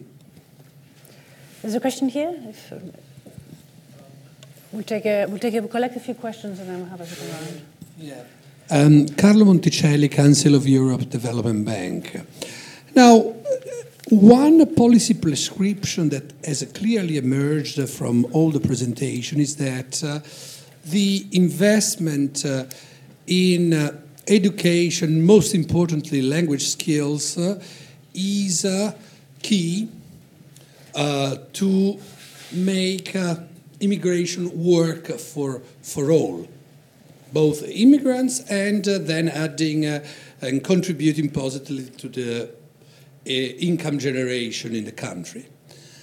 Um, now, there is a big resistance to any form of investment uh, into uh, integration in, in, of public resources coming from uh, misplaced uh, equity arguments. You know, basically, um, residents, uh, especially of uh, low income, low skill, make the point that the short well, the small public resources available for education, social investment, social housing more generally, should be first devoted to nationals.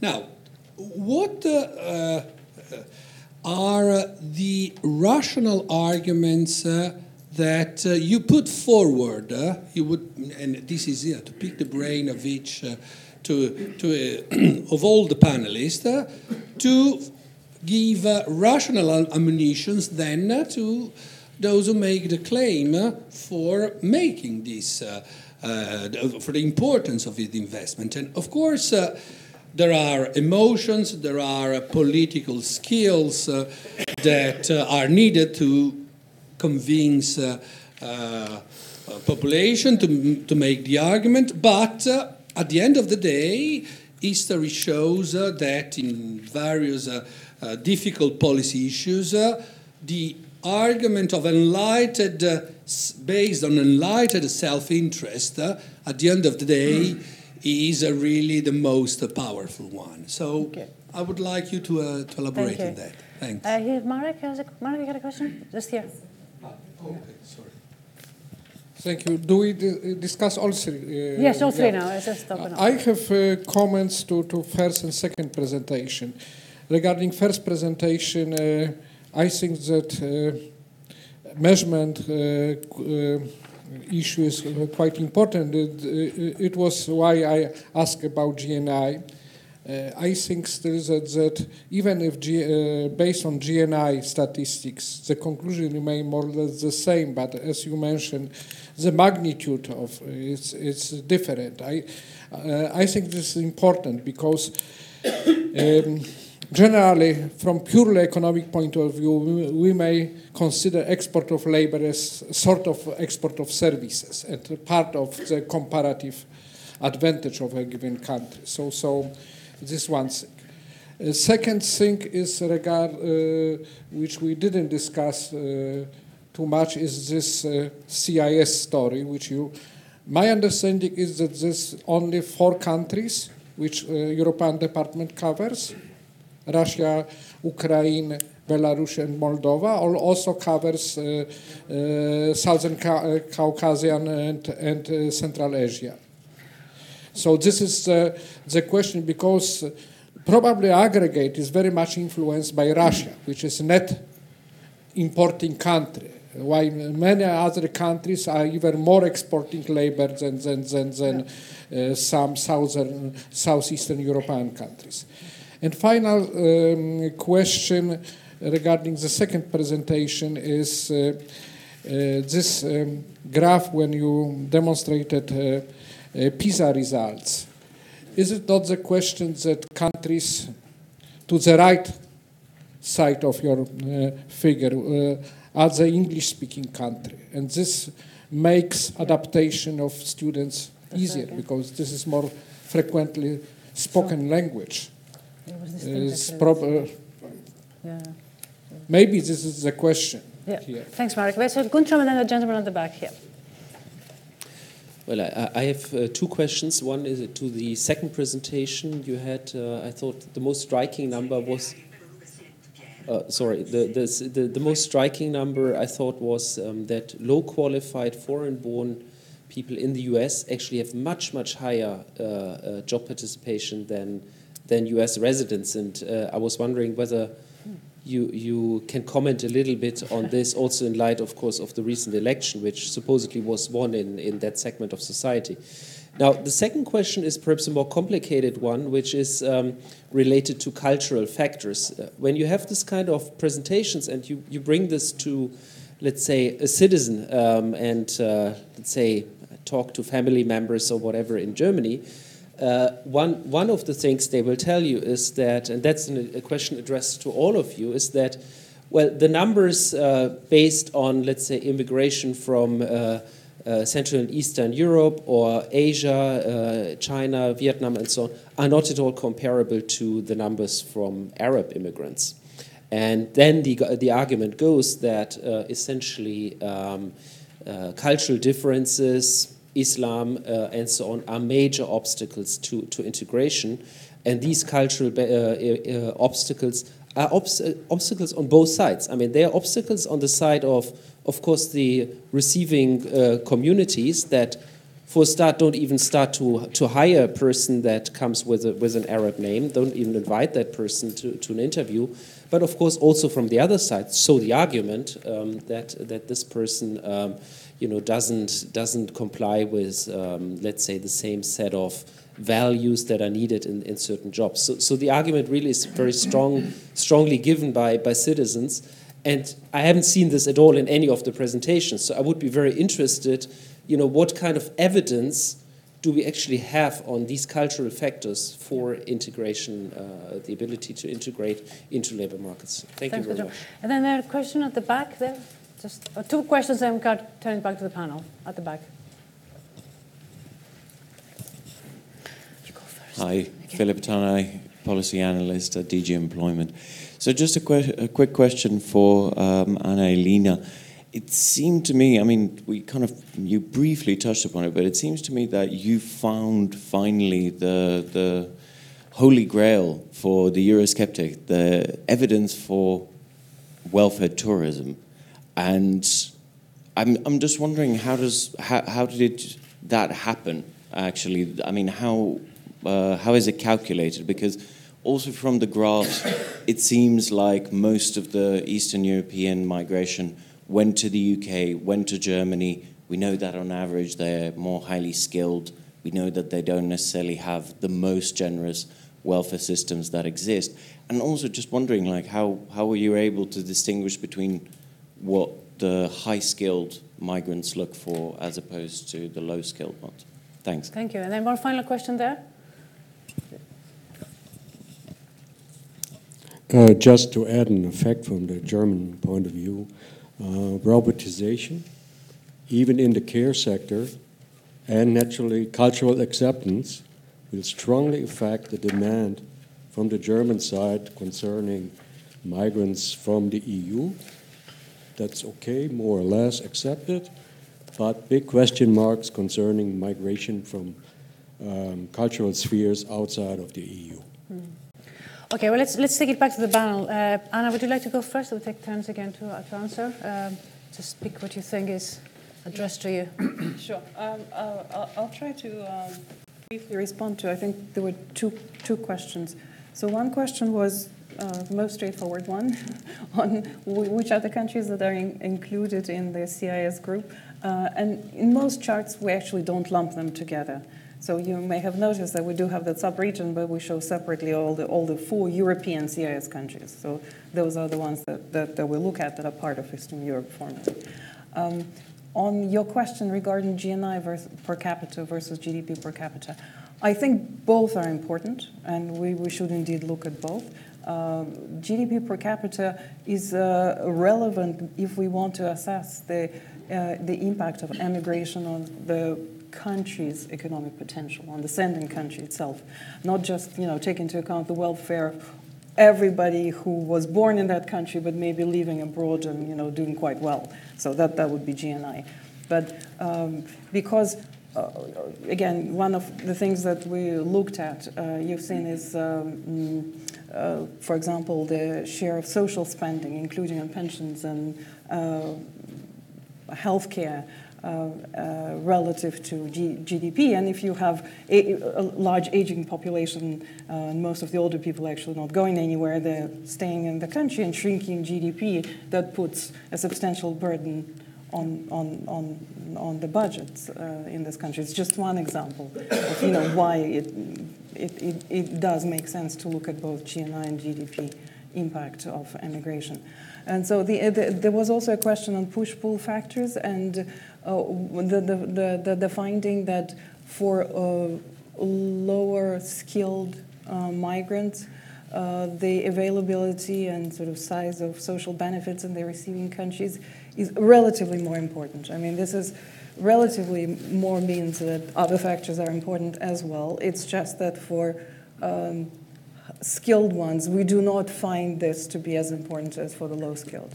And uh, basically, the way it's done is that we, we just do the same exercise for uh, low skilled migration flows, and then we sort of repeat it for, high, for uh, skilled migration flows, and just basically report the, the results.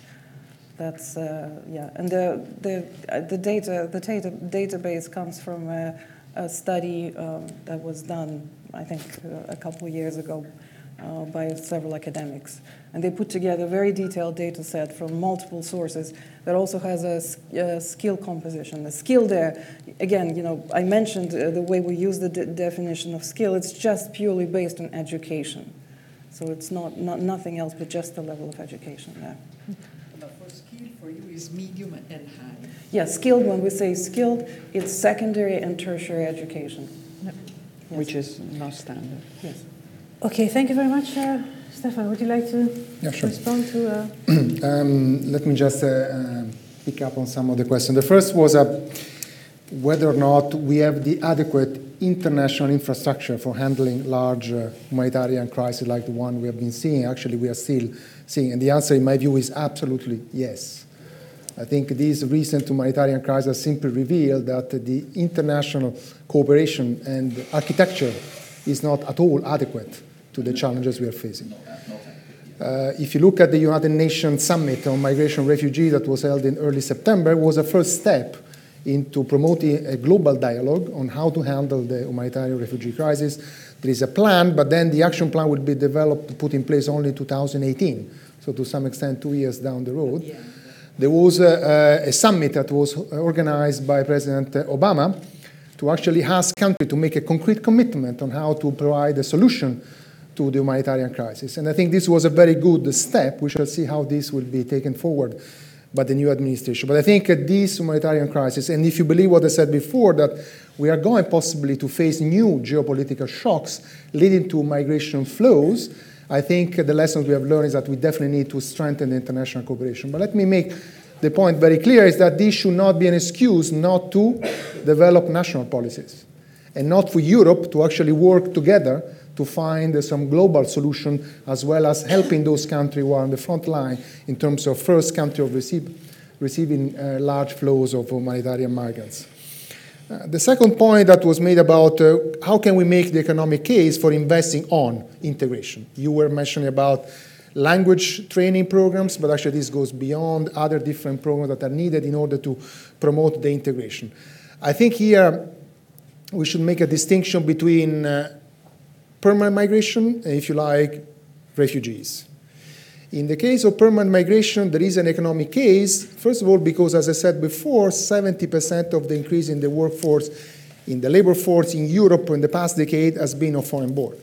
So Europe is already needing a lot of foreign born in order to sustain its process of economic growth.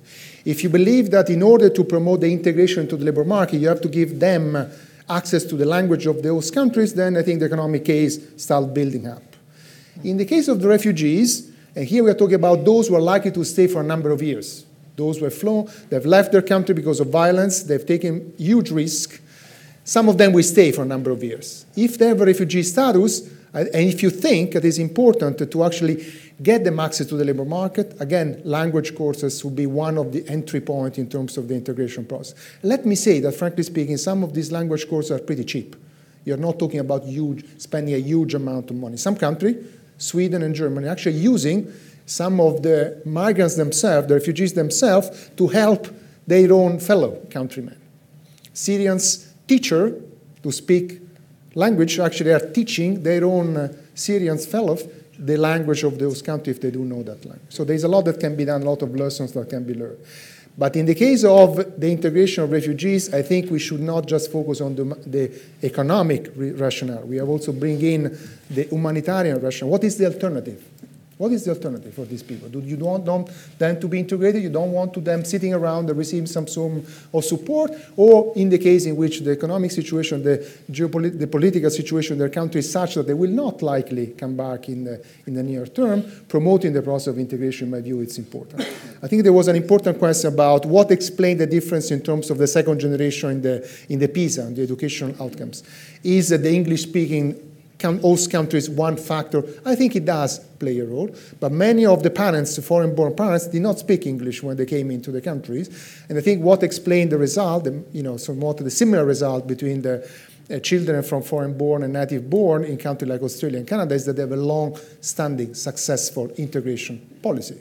That works for the first generation and works for the second generation. And they are very well established labor migration policy with a point system whereby they attract some of the talents. So also the composition in terms of skill of the parents is somewhat different from what you observe in a number of other European countries in which there's much more heterogeneity and many of the immigrants are actually very low skilled, so have less ability to actually help their children to perform well in school. A lot can be done on the first, but also on the second generation, in my view.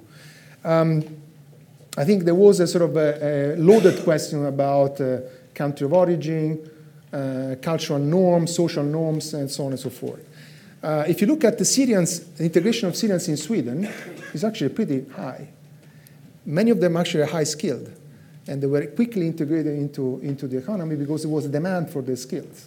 Of course, you also have a lot of uh, people coming from Arab countries with very low skills, or actually unskilled, which the integration into the labor market in a country like Sweden, many European countries where the standards are pretty high, is not easy at all. So there is an early investment needs to be made that can be substantial. But also there are social norms.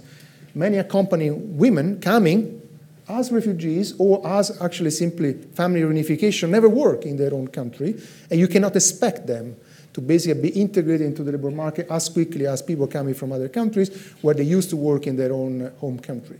I think this has to be recognized. But I think there is a supply side issue, but there is also, and you pointed out to that, a demand side issue. There is discrimination. I think we have run and we have basically looked at the evidence, which is overwhelming, about studies look at discrimination based on the name, how the sounding name, right?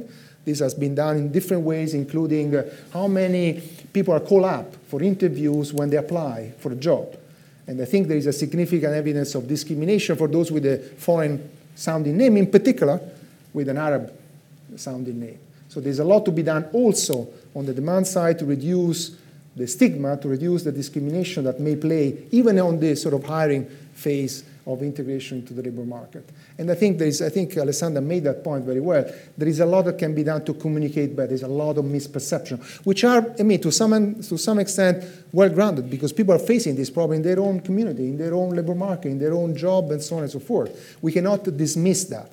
But I think there's a lot that can be done, not to present only the aggregate figures, but try to go down into what can be done as part of the solution, not just you know, highlighting that on average everything looks fine, the problem is not really there. Try to find solution on the ground, drawing from the different experience that do exist in many, in many countries.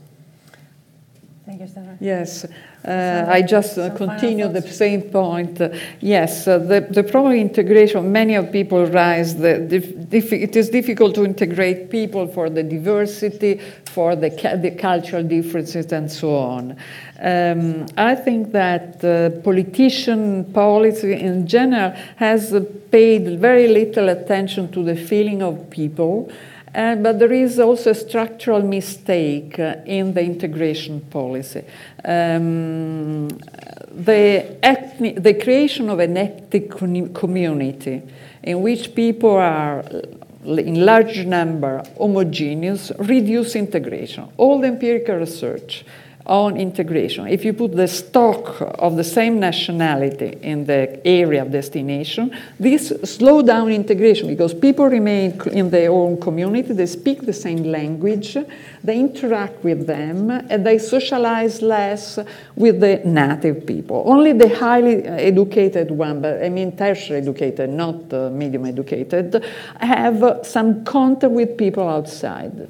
So I think that uh, this idea of diversity, culture, and so on, this is, uh, mm, uh, has brought a very interesting research in which uh, the efficient way of integrating people of a different culture so, is to have a small number spread around the country try to avoid large ethnic community because in this way they reinforce uh, um, in the native in the native citizen this, the sense of diversity we are different somebody before was mentioning the diversity of culture and they reinforce their own culture inside so this has been, of course, in the past. It's difficult to go back uh, to old communities, but the UK, who was the first that starts to study the ethnic community. I remember they invited me for a conference when I didn't know, even know how many migrants we have in Italy, and they were asking me how behave the ethnic communities. I was absolutely uh, scared by this question. And uh, exactly, this uh, is a management issue.